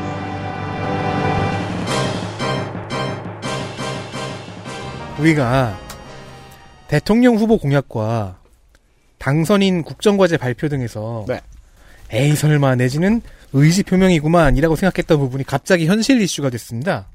아, 최소한 저는 그랬어요. 리즈 트러스 사임권 얘기하시는군요. 네. 어, 오랜만에 영국이 부러워졌어요. 음. 예, 대단한 정책 실패를 했다고 어, 한 달 반 만에 총리가 물러납니다. 음. 네, 여튼 정직하지 뭐야. 음. 육 일 국토교통부 국정감사에서 더불어민주당 박상혁 의원과 국토교통부 원희룡 장관의 치열한 문답을 보던 제 머릿속에서 블레이드러너의 스피너나 제오 원소의 플라잉카가 떠올랐습니다. 이런 이야기를 빨리빨리 해야죠. 많이 많이. 국회는. 유에이엠, 음. Urban Air Mobility. 음. 웜. 네. 웜의 약자인데요. 아무튼 이런 명칭에 탈 것이 이천이십오 년에 우리나라에서 상용화가 된답니다. 괌에서 기억 빼면 이거네요. 음. 괌, 그쵸. 괌, 괌. 이건 말 그대로 공중을 비행하는 차입니다. 소형 항공기라고도 표현할 수 있습니다. 음. 항공기라기보단 드론이죠? 삼 년밖에 안 남았어요. 그러니까 대형 드론 음. 혹은 비행차, 소형 항공기 이런 음. 식으로 표현할 수 있어요. 음. 이미 미국, 영국, 독일, 중국 등에서 만든 제품들이 있고 시제품이긴 하지만 음. 한국도 그 뒤를 바짝 따라가고 있습니다. 음. 십오 년 전 제가 군대에 있을 때 임금부대에 유에이브이 중대 그러니까 드론 중대가 있었고 음. 요즘은 개인도 드론을 소유할 수 있게 됐죠. 그럼요. 유에이엠은 대형 드론에서 더 나아가 인간이 네다섯 명 탈 수 있는 공중 택시의 개념입니다. 음. 전기를 동력으로 하고 길은 국가가 지정한 보이지 않는 공중 노선을 따라서 움직입니다. 네. 그거 보이면 눈 어지러워서 못 살 거예요. 그렇죠. 음. 근데 이 두 사람이 유에이엠 교통체계가 지금 만들어지고 있다. 음. 그리고 고창군의 벌판에서 일 차 실증 사업 그러니까 시험을 하고 음. 도심 환경에서 이 차 실증 사업을 하고 이천이십오 년에는 상용화 즉 실제 운송 사업을 개시한다는 로드맵을 놓고 논의를 하고 있는 거예요. 음. 여러분 이제 차가 날아다녀요. 네. 제오 원소에서 봤었죠. 초밥집도 날아다니잖아 거기 보면은. 맞아요. 예, 예. 그 집 음. 테라스에 이렇게 초밥집 딱 붙어가지고. 음. 박상혁 의원의 질의 중점은 대통령실 이전이라는 변수였습니다. 이거 너무 웃겼어. 이게 이렇게 돼요. 음. 자, 현재 대통령실과 국토교, 교통부가 만든 이천이십오 년 유에이엠 상용화 계획이 있어요. 서울을 무대로 하는. 음. 여기에서 제시된 노선은 음. 김포공항에서 코엑스, 음. 청량리에서 코엑스, 음. 인천공항에서 코엑스 등 코엑스를 중심점으로 일단 설정을 해놓은 거예요. 음. 근데 중간에 뭐가 들어뒀죠? 대통령실이 갑자기 용산으로 이전을 꽉! 아... 새 비행금지 구역 때문에 코엑스 통과 노선이 가능한지 의문이 들게 됩니다. 야, 따라서 유적 및 맹꽁이와 동일한 위치에 이게 너무 됐어요, 재밌었어요. 대통령이? 그러니까 대통령실을 옮기면서 자기 공약, 자기 국정과제를 방해한 거예요. 아니 무슨 소리야. 코엑스는 강남인데 라고 말씀하시고 싶은 분들 지도를 펴놓고 한번 보십시오. 서울에서 직선 거놓고 어디 가려고 하죠? 무조건 용산입니다. 네. 네. 그러니까 그 대통령실 하나 그, 그 예산 깎은 것도 오세훈 시장이 당황했잖아요. 음. 그러니까 대통령이 뭐 하나 해놓은 것 때문에 온자 온갖 장들이 다 난리야. 그렇습니다. 그럼 비행 금지 구역 내를 그걸 피하거나 아니면 그 안을 비행하려면 일단 국방부랑 얘기를 해야죠. 음. 원장관은 이미 국방부와 협의를 완료했다고 하는데 음. 박상혁 의원은 군의 작전성 검토가 안 됐다는 점을 집어서 이게 어떻게 협의 완료인가도 캐물었습니다. 그러니까 어, 장관은 엄밀히 말하면 협의, 협의 중이긴 한데 중요 골자는 이미 협의가 끝났다. 음? 내년 초에 정리된 계획을 확정 발표를 예정하고 있다. 박상혁 의원실이 군에다가 요청해서 받은 자료에는 검토 안 됐음이라는 답이 있으니까 국감에 나와서 이런 말을 했을 거 아니에요. 작전성 검토는 안 되는데 더 큰 틀에서의 협의는 됐다 이, 이 얘기예요. 그냥 말로 떼었다는 얘기예요. 그러면 잘 됐군요 라는 대화를 나눴다는 거 아닙니까?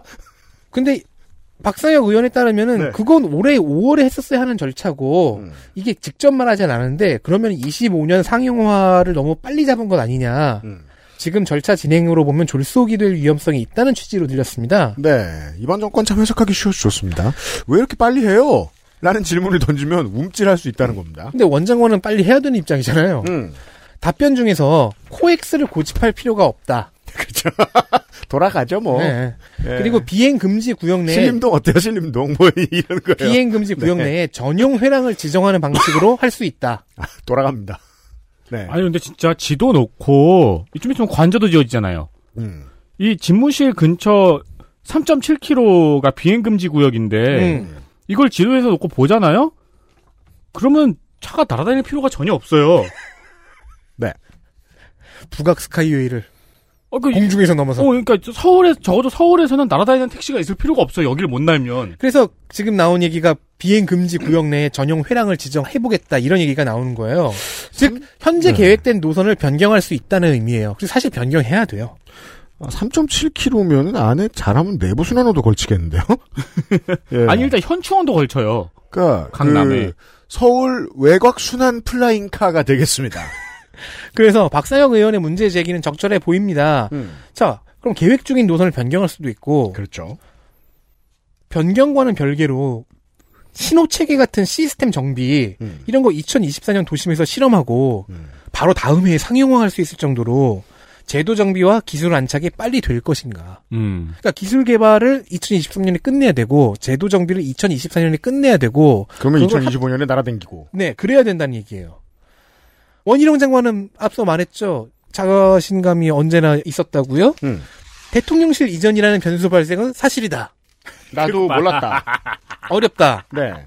나는 천공과 친하지 않다. 관계부처 협의는 실질적으로 완료 단계다. 음. 그러니까 자, 열심히 하고 있다. 음. 걱정하는 실증 사업 문제는 국토부가 책임지고 음. 이십오 년 상용화에 지장이 없도록 내년 초에 보완 계획을 발표하겠다고 합니다. 그러면은 이 임기 한복판이에요. 이 정권의 임기. 네. 네.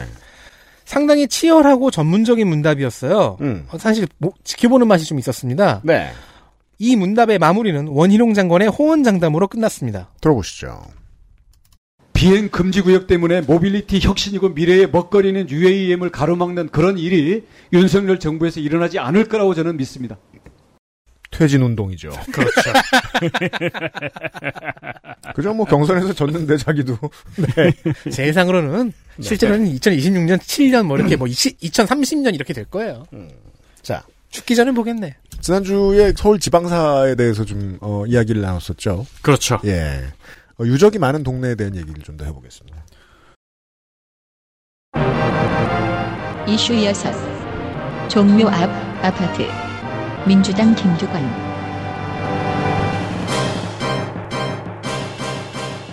네, 김포 장릉 아파트 사건은 아직 많이 기억을 하실 겁니다. 이때 이제 정치권이 여론에 아뜨거워하고 놀랐어요. 네. 아니 대단지를 집어넣어주면 온 표심이 다 우리를 좋아할 줄 알았는데 다 돌을 던지네? 음. 놀란 정치인들이 많았을 거예요. 여야를 막론하고. 이제 아직 대법원 판결은 안 났는데 뭐 아파트는 순조롭게 지어지고 입주할 것으로 예상이 되죠. 한국의 헤게모니는 공구리가 가지고 있다. 그게 변하지 않았다는 사실이 아직도 드러나는 거죠. 그렇죠. 법이 뭘 결정하든 가던 공사는 가는 거예요. 네. 예. 좀 일 심, 이 심 둘 다 문화재청이 패배를 했고 음. 이게 뭐 개발 대 문화재의 논리처럼 보이기도 했는데 음. 또 한편으로는 관에서 이천구 년이었나요? 이천... 네. 그때 허가 낼 때 제대로 챙기지 못한 사례이기도 합니다. 그렇습니다. 관의 부실도 있는 겁니다. 그렇죠. 이 비슷한 사례가 종묘에서 일어나고 있습니다. 무려 종묘입니다. 민주당 김두관 의원실의 지적인데요. 음. 종묘가 의외로 스카이라인에 건물이 안 걸려요. 그게 이제 어, 건물이 쭉쭉쭉 걸리는 스카이스크레이퍼 스카이라인은 종로 일, 이, 삼, 사, 오가죠. 네. 그리고 한 블럭 넘어가면 거기선 낮아집니다. 그렇죠. 그러니까 네. 지금 여러분이 종묘를 지금 가보셔도 되고 지금 빨리 신발 신으시고 음. 아니면은 그 거리뷰나 로드뷰로 음. 종묘 한가운데를 그렇죠. 딱 찍어보시면은 음. 어? 의외로 나무밖에 안 보이네 싶어요. 네. 네. 그래서 고즈넉하고 좋은데. 그렇죠. 그래서 고즈넉하고 좋은 거죠. 물론 이제 저쪽 담벼락 구석으로 가면은 이제 음. 반대쪽에 보령 빌딩 보이고 음, 음. 또 저쪽 반대 구석으로 가면은 이제 주상복합 보이고 그러는데 음. 그래도 대체로 이제 가장 조망이 좋은 정중앙 이런 데서는 건물이 안 보여요. 음. 조그만 거 보이기도 하고 막 그러는데. 네. 근데 최근에 가면은 크레인이 뾰족하게 올라와 있습니다. 그 딱 보입니다. 네. 세운지구 삼 구역에 높이 백 미터 이상인 아파트가 건설 중입니다. 백 미터? 네. 네. 문화재청은 칠십이 미터 제한을 권고를 했어요. 음. 이것도 안 보이는 건 아니고 제일 꼭대기층 삼 층 이상으로 안 보였으면 좋겠다. 음. 그냥 빼꼼 보였으면 좋겠다. 네. 인데 이미 이 아파트는 구십 미터 정도는 올라갔습니다. 음. 아, 바벨탑이네. 이 종묘 근처 재개발과 종묘 스카이라인과 관련해서는 사실 십 년 넘게 네. 서울시와 종로구청과 문화재청이 허가를 막 요하고 막 문화재청이 안 된다 그러고 부결하고 그러니까 서울시가 이건 문화재청 허가를 받아야 돼 해서 법적 다시 살펴보고 막 이런 싸움이 한 십 년 정도 있었어요. 음. 어쨌든 간에 지금 올라가고 있어요. 네. 그런 싸움이 있었고 지금 올라가고 있고 보입니다. 음. 근데 보이는 거랑 나무 이렇게 삐쭉 보이는 거랑 가장 안 보이는 올라가서 보이는 거랑은 다르죠. 그게 한번 상상해 보자고요. 우리 저 어, 서울시의 주민 여러분, 음, 저 롯데 타워가 음. 한 백 미터만 낮았으면 음. 어땠을까? 이렇게 생각하셔야 돼요. 여전히 그 새끼밖에 안 보여요. 그렇죠. 다만 백 미터만큼은 덜 불쾌할 거요. 그 그 짤 있잖아요. 네. 롯데 타워가 어디에서 보이는가 막. 음. 남산, 뭐, 잠, 뭐, 뭐, 수원, 뭐, 음. 인천 이러다가 나중에 막, 음. 제주도 이러면 약간 좀 긴가민가 해요. 네. 그러다가 막, 미국, 막, 알지, 막, 보인다고. 리우데자네이로. 그 사람들이 어디서부터 구라인지 모르겠다고. 그래서, 그리고 그 위에서 언제나 사우론의 눈은 빛나고 있어. 네. 건물의 높이는 정말이지, 어, 그 중요한 겁니다. 예. 네. 사람들의 정서에도요. 현재 지어지고 있는 건물 중에서 에스에이치가 재개발을 담당하고 있는 세운 사 구역은 문화재청의 승인 높이를 맞추고 있어요. 음. 근데 다른 구역은 대부분 백 미터가 넘어갈 것으로 보입니다. 네. 그러니까 즉 지금의 고즈넉한 모습 위로 아파트가 쭉쭉 올라올 거라는 얘기죠. 그렇게 바뀔 것이다. 김두관 의원은 국정감사에서 에스에이치는 기준을 맞춰도 음. 에스에이치는 세훈이네? 아니 저 엘에이치의 S가 서울인 거죠. 어, 네. 네. 서울 하우징이죠. 음. 네. 어, 근데 다른 민간 개발사가 난개발을 하면 염려스러운 일이라고 하면서 장릉 사태의 재현을 걱정했습니다. 그렇습니다. 이게 논의의 여지가 있기는 하죠. 음. 그러니까 원래 서울시는 그 문화재 반경 백 미터는 제한을 받거든요. 음. 근데 이제 이 스카이라인은 백 미터로는 안 되니까 음. 종묘 때문에 반경 몇백 미터의 개발이 제한되는 거냐는 의견도 있을 수 있고. 네. 제 생각에는 지금이 재개발하는 시점이잖아요. 음. 지금 신경을 못 쓰면 이건 역진이 불가능하죠. 그렇습니다. 지금이 기회예요, 어떻게 보면은. 네. 네. 그러니까 만약에 그 세 군데 건물 백 미터짜리로 짓고 더 이상 뭐 아무 개발도 못하게 잘 막았다고 치죠. 그럴 리 없습니다만 잠시 후에 설명드리겠습니다만. 그러면 향후 오십 년 동안 종묘에 가면 그 건물밖에 안 보이는 거예요. 그렇죠.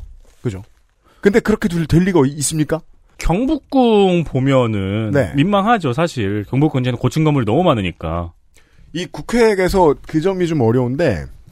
지자체가 함부로 개발하다가 문제가 생겼을 때 국토교통위에서 부릅니다. 근데 더 나아가면은 좀 과감하게 굴면 지자체장은 안 나가도 되고요. 음. 굳이 뭘 책임있게 할 필요도 별로 없습니다. 지자체에 이런 문제로 예산을 함부로 깎을 수도 없습니다. 국회는. 결국 해야 되는 건 광역의회거든요. 네. 근데 지금 광역의회, 서울시의회, 국민의힘이 칠 대 삼으로 압도적이죠. 음. 이거 한동안 못 막겠죠. 음, 그렇죠. 지방선거 결과로 그 대가 치르는 대가들 중에 하나입니다. 오세훈 서울시장은 종묘로부터 멀어질수록 건물 높이가 점점 높아진다고 이해해달라고 답했습니다. 근데 이제 두 걸음 더 가서 오십 층이 되고 좀 이상하잖아요. 한 걸음 더 갔더니 백 층이 되고 이러면 이렇게 X는 Y제곱.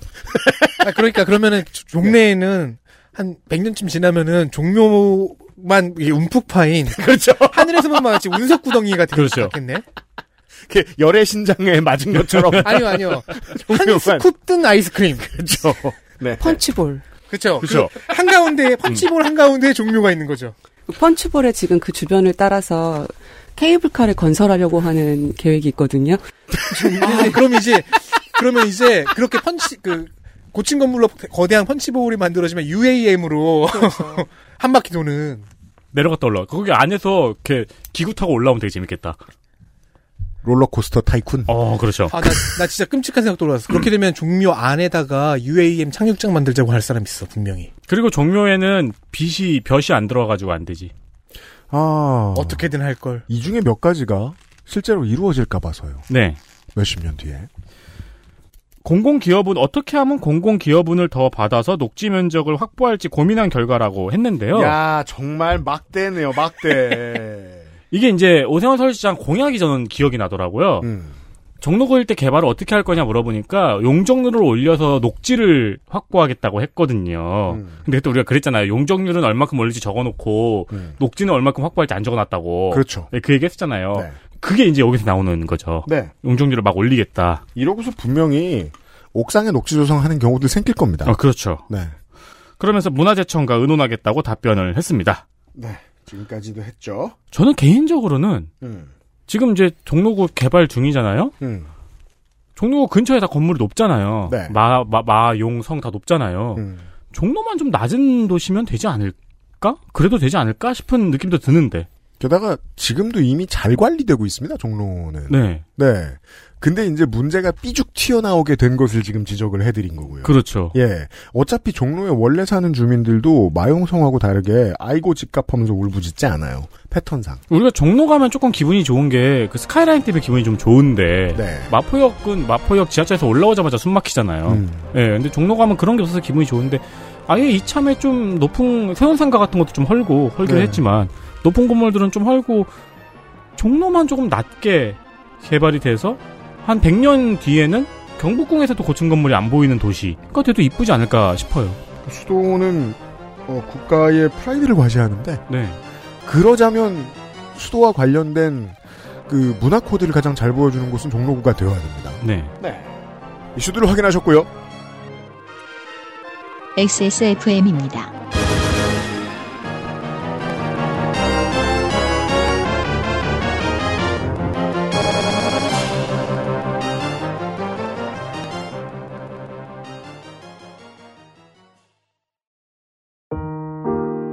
같은 시작이지만 끝은 다르고 싶기에 재활용 플라스틱을 사용하고 비닐 포장재를 줄이고 산책길에 버려진 쓰레기도 플러깅백에 담아보고 세상엔 작지만 우리에겐 큰 도전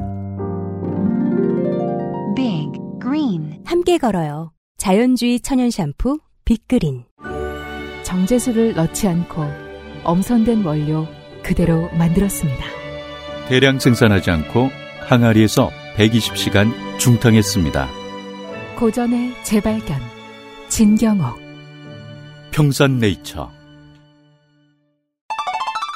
엑스에스에프엠 가먼츠 후기. 아, 익숙한 이름입니다. 네. 네. 요파시 편집을 맡고 있는 입장에서 음. 심예슬님의 후기입니다. 네. 제목 예쁩니다. 음. 원래 오버핏을 좋아하는 편이고 사이즈도 빠졌길래 겸사겸사 L 사이즈로 샀습니다. 감사합니다. 적당한 오버사이즈라 아주 마음에 들어요. 음. 크게 입는 거 좋아하시면 여성분들 L사이즈 괜찮으실 듯요? 네, 추천입니다. 그리고 목 부분에 사이즈가 있길래 스티커인 줄 알고 뜯으려고 엄청 긁었는데 하다 보니 아닌 것 같더라고요. 음. 힘으로... 이거, 이거 고양이의 습성 아닌가요? 힘으로 뜯었으면 큰일 날 뻔했어요. 이거 설명드려야 되는데 지난번 이천이십 년판 티셔츠에도 제가 욕심을 내서 보통 싼 데에서는 안 하는 붙이는 실리콘 태그를 붙였죠. 네. 그랬다가 두 번 빨았더니 떨어지는 거 보고 어머 이거 어떡해 이러면서 이번에 다시 한번 강조를 했습니다. 조금 물론 단가도 올라갔습니다만 최대한 여러 번 붙여달라. 음. 안 떨어지게 해달라. 그래서 지금 실리콘 태그는 잘 안 떨어집니다. 네. 네. 뭐 힘으로 뜯으려고 했는데 안 뜯어졌다고 하네요. 네, 다행입니다. 네. 합리적인 쇼핑 아주 좋습니다. 네. 아, 이거, 이거 팔십팔 년 이전. 그쵸. 그 맞춤법인데. 그랬습니다. 네, 이건 이제 이명박처럼 기쁘다 뭐 이런 뜻이죠. 음. 좋습니다. 심리슬님의 후기 네. 감사드리고요. 심리슬님께 엑스에스몰에서 이용할 수 있는 크레딧을 드, 드리겠습니다. 꼭 받아주세요. 자, 망한 장면들을 확인하시겠습니다. 장면 하나. 이재명을 향한 여정.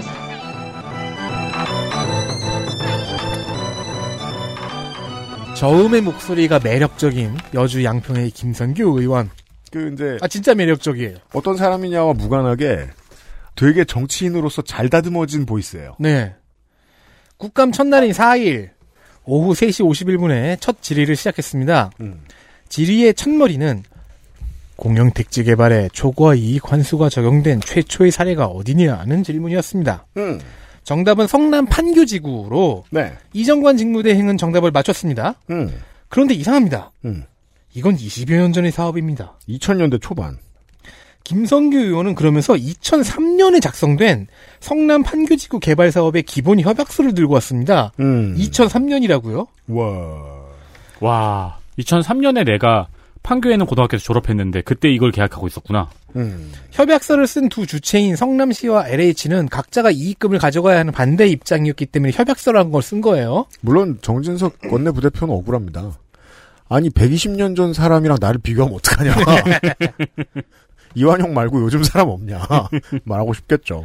하지만 이십 년 전은 더 이상합니다. 자, 그럼 김성규 의원은 이천삼 년 문서를 왜 가져왔냐. 음. 양쪽의 초과 이익금 산정이 합의가 안 돼서 어, 이천십이 년에 협의가 중단됐기 때문입니다. 음. 구 년을 끌었어요. 네. 자, 근데 중단도 이천십이 년입니다. 음. 십 년 전. 음.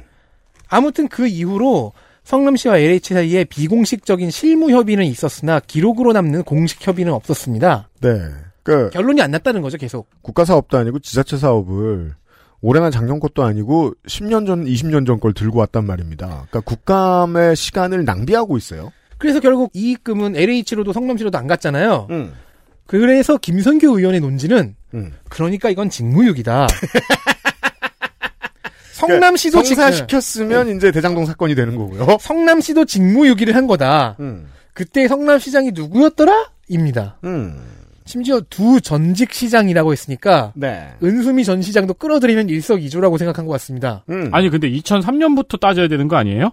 아니 그러니까 이천삼 년부터 해서 십이 년에 중단이 됐잖아요. 네. 근데 그 이후로 공식 협의를 안 했잖아. 아, 이 양반 돌아가셨다. 추대혁 시장? 네네네. 음. 예, 이재명, 아니, 이재명 시장 전 시장은 돌아가셨다. 네, 추대혁 시장은 음. 돌아가셨고. 아니, 그러니까 이천십이 년에 중단한 사람 이재명. 음. 그 이후에 계속 협의 안 한 사람 이재명, 은수미. 음. 그 얘기예요. 직무유기다! 음. 자, 근데 여기서 끝났다면 장면에서 소개하지 않습니다. 음. 이틀 뒤 육 일, 음. 국토교통부 감사에서도 김성규 의원은 같은 질의를 원희룡 장관에게 했습니다. 음. 이때는. 우리 이천... 대장동 일타 감사한다. 음. 이천십 년 이재명 성남시장의 모라토리엄 선언도 걸고 넘어집니다. 음. 자, 판교 개발의 이익금이 회수되지 않아서라는 게 당시의 모라토리엄 이유 중 하나였거든요. 음. 자, 당선되고서 이십 일도 안 돼서 모라토리엄을 선언했다. 음. 그런데 그 관련 서류는 모라토리엄 선언 후에 만들어졌다. 음. 먼저 분석, 문서가 만들어지고 모라토리엄으로 간 게 아니라 음. 절차상 앞뒤가 바뀌었다. 당시 시장 이재명 나쁘다. 음. 이 논리였습니다. 아 네. 그때 그때 성남이 음. 그 아방궁 짓고 개판 났을 때였는데 그것 때문에 음. 당선된 거였는데 음. 이것이 이천삼 년 문서까지 파낸 기록 고고학자 김선규 의원의 여정이었습니다. 이런 이야기는 서프라이즈에 글로 써놔도 추천이 일도 안 나옵니다. 심지어 이천육 년에 썼어도 마찬가지입니다. 이천이십이 년에 이런 얘기를 했다는 거고요. 그리고 이제 이게 좀 더 언론에 많이 알려지길 김성규 의원은 바랬을 텐데 만약에 이 이야기가 언론에 많이 보도됐죠? 그랬으면 결국 나오는 건 김성규 의원이 이때 한 얘기가 아니라 나 대통령하고 친해서 장모 인허가 내줬다라고 자랑한 음. 그 장면이 반복됐겠죠? 음. 뭐라고 얘기할까요? 검찰 수사 내용대로 흘리는 걸 정의롭다고 생각하는 정치부 기자들의 멘탈대로 해석하자면 이 사람은 공범으로 수사받고 있어야 됩니다, 지금. 그런 사람이에요. 목소리가 아주 좋은 김성규 의원이에요. 장면 둘. 오세훈의 남탓.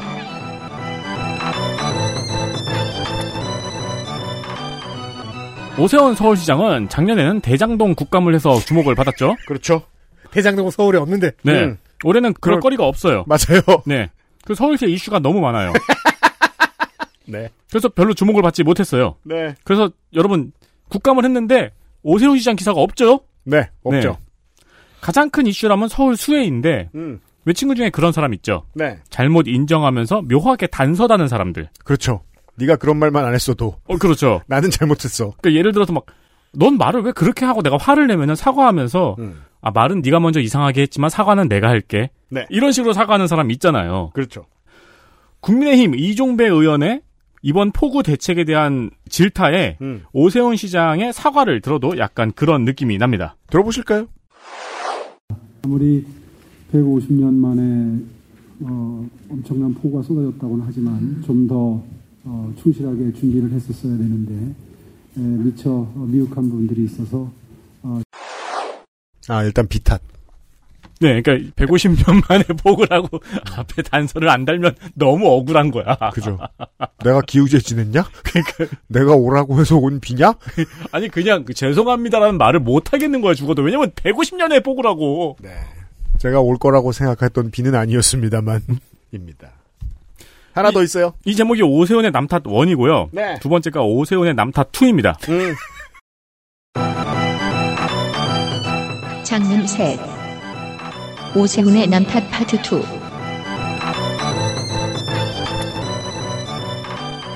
이어서 폭우 대책에 대해서 이종배 의원과 팀플을 이어갑니다. 음. 이종배 의원이 이천십일 년 수해를 계기로 대심도 빗물 배수관을 기획을 했는데, 음. 그러니까 이제 그 이천십일 년이면 오세훈 서울시장 오세이돈의 그 해예요. 그렇습니다. 네가 시장 때 그걸 기획했잖아. 음. 근데 그게 한 개만 실행됐지?라고 음. 운을 띄워준 거예요. 아 그렇군요. 네.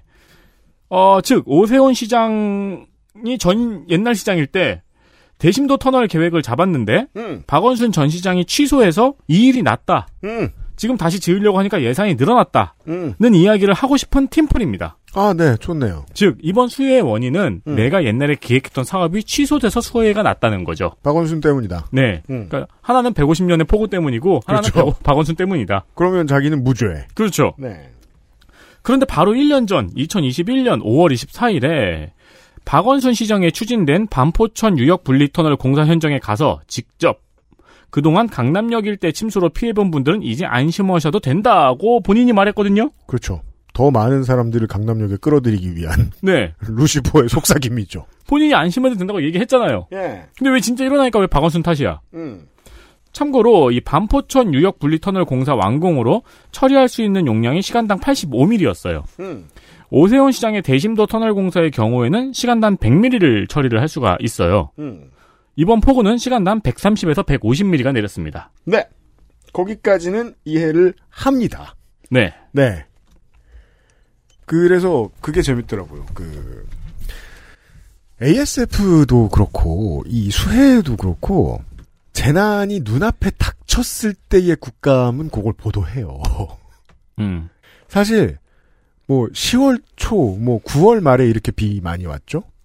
그랬으면 이 얘기 정말 욕 엄청 많이 먹었을 얘기라고 저는 생각합니다. 음. 예, 굳이 백오십육 년만 얘기하고 그리고 연장이 짚어드린 대로 박원순 시장 때 해놓은 건 테이프 끊는 거 좋아했다가 그렇죠. 지금 다시 비 내린 거에 대해서는 기록적인 폭우가라고 운을 떼는 문제에 있어서는 욕을 엄청 많이 먹어도 너무 많이 먹었을 거라고 생각해요. 음. 안타깝습니다. 위원장이 설명해드린 대로 보도는 별로 안 됐습니다. 네. 네. 장면 넷. 다른 분을 모셔올까요?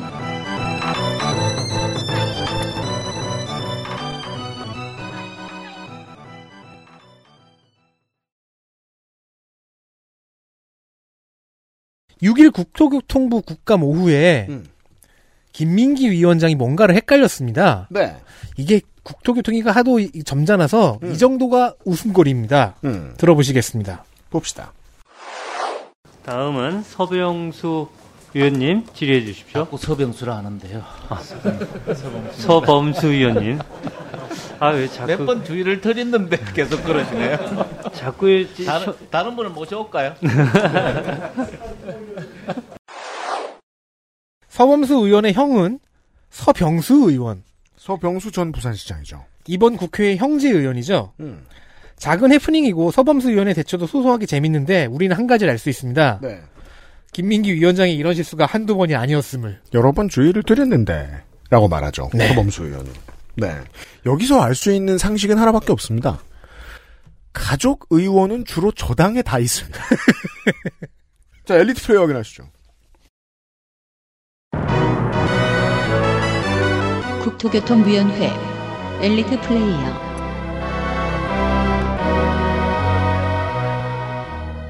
더불어민주당 경기 김포 을 박상혁 의원입니다. 열정적이고 공부를 잘해옵니다. 공부한 티가 풀풀 나고 티 내기도 잘합니다. 특히 원희룡 장관과 유에이엠 사업 계획을 놓고 다퉜을 때는 원 장관이 가장 정확히 잘 알고 계신다고 코멘트한 게 빈말로 들리지는 않았습니다. 음. 네, 날카롭고 자세하고 끈질기게 자료를 뒤져본 티가 납니다. 음. 단점이 있다면 정쟁에서 안 빠지고, 네, 그리고 지역구 지리가 좀 있다는 점입니다. 그렇습니다. 그 점에 있어서는 뭐 그냥 평범한 정치인인데, 네, 오팔육 직계 음. 중에 한 명이죠. 보통 법조인 출신이라고 하는데 법조인 출신이라기보다는 총학생회장 출신 유닛이라고 보는 게 타당할 것 같고요. 예. 그래서 종횡무진했어요. 음. 정쟁에도 목소리 높여, 지역구 질의도 해, 현안 질의도 해, 정책 질의도 해. 다만 이것저것 다 열심히. 네, 조직을 현질했다라는 비판 같은 부러움을 사고 있는 우리 저 치킨킹 홍철호 전 의원 있죠. 그 사람을 이긴 사람이죠. 음, 뭐 그것만으로도 밥값은 다 했다라고 생각합니다. 네, 더불어민주당 경기의왕과천의 이소영 의원입니다. 디테일하고 전문적인 이슈에 집중했어요. 그래서 몇 개는 제가 못 알아먹기도 했는데 음. 법적인 디테일 그리고 정책이 실행되는 현장의 디테일 다 잘 챙겼습니다. 대안을 제시하는 경우도 많았어요. 네. 특히나 여러 피감기관에 아리백을 권유하는 끈질김 좋았습니다. 더불어민주당에서는 지역구 중에서는 대표적으로 환경윤이시죠. 네. 네. 어, 김현장에 있을 때도 그쪽 관련된 일을 했다고 하고요. 음. 음. 정의당 경기 고양갑 심상정 의원입니다. 날카로움이 어디 가지 않습니다. 음. 솔직히 호출료 인상분 십 퍼센트를 카카가 왜 가져가냐는 질문을 듣기 전엔 그게 이상하다고 생각을 못했거든요. 음. 말을 하니까 이상하네 싶었던 거지. 네. 게다가 주거 문제, 교통 문제 등 돈이 자본으로 흘러들어가는 구조를 칼같이 지적합니다. 그렇습니다. 심상정 의원실 지적하는 이야기들만 쭉 늘어나도 세상 어떻게 돌아가는지 다 보입니다. 어, 그렇죠. 네. 대정부 질의에서도 마찬가지고요. 음. 더불어민주당 대전 동구 장철민 의원입니다.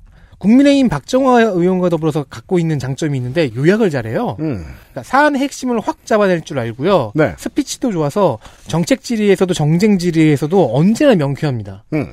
그래서 뭐뭐라는 겁니까 아닙니까 이런 식으로 핵심으로 곧장 들어가요. 음. 근데 이제 박정화 의원은 공기업 방만 경영 같은 해묵은 보수 아젠다를 되풀이하는 경우가 많아서 선정하지 못했는데 네. 장철민 의원은 아니었습니다. 음. 그리고 매 국감마다 피감기관의 직원들을 상대로 설문조사를 해서 의견을 묻는데요. 네. 뭐 신기했어요.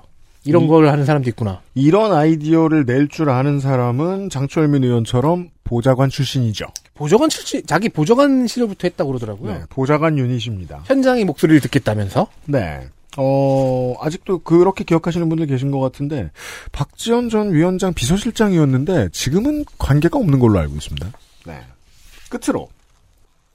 더불어민주당 경남 양산을 김두관 의원입니다. 이 중량감을 보면은 그렇게 부지런히 일할 것 같지 않거든요? 그렇죠. 근데 세세하고 부지런합니다. 그러니까 실제로는 가볍단 얘기입니다. 네, 어, 네. 음. 아니, 왜냐면, 그 이제, 대선 경선도 나갔고, 도지사도 했고, 음. 이러니까, 레주메만 보고 있으면 겁나 센 사람 같은데, 당에서 안 센 사람이란 얘기입니다. 그렇죠, 사실. 네. 한 것만 보면 센데, 이름 보면은, 음, 자기 개법 없습니다, 이 사람. 전 아직까지 관두김밖에 안 떠올라요. 그렇습니다. 제가 유승민 더럽 배신자라고 하는 거랑 똑같죠. 네. 억울할 거예요, 둘 다. 네. 공격을 하는 듯 토론을 제의하는 듯한 질의 방식도 굉장히 인상적이었어요. 젠틀해 음. 보이잖아요. 네. 근데 그래서 그런지 받은 답변들도 좀 시원찮아요. 그런 식의 질답을 예상하고 나오진 않거든요, 보통. 음. 원희룡 장관이 아닌 이상. 네. 당내 세력 없다는 것만 빼놓고 나면은 이제 대선 낙선 이후에 정동영 의원하고 행보가 좀 비슷합니다. 그 정도 피규어들 중에서는 음. 당이 시키는 거 다 하고 가라는 험지 막 가고 그렇죠. 좀 굳은 일을 하는 캐릭터로 자리 잡고 앉았습니다. 요즘 지난 이십 년대 내내 그러고 있어요. 그 정신 차려 보니까 일 톤이라고 써 있는 풍선이 돼 있는 거구나. 그렇습니다. 이 그러면서 이것도 좋지. 첫 시간 국토교통위 시간이었습니다.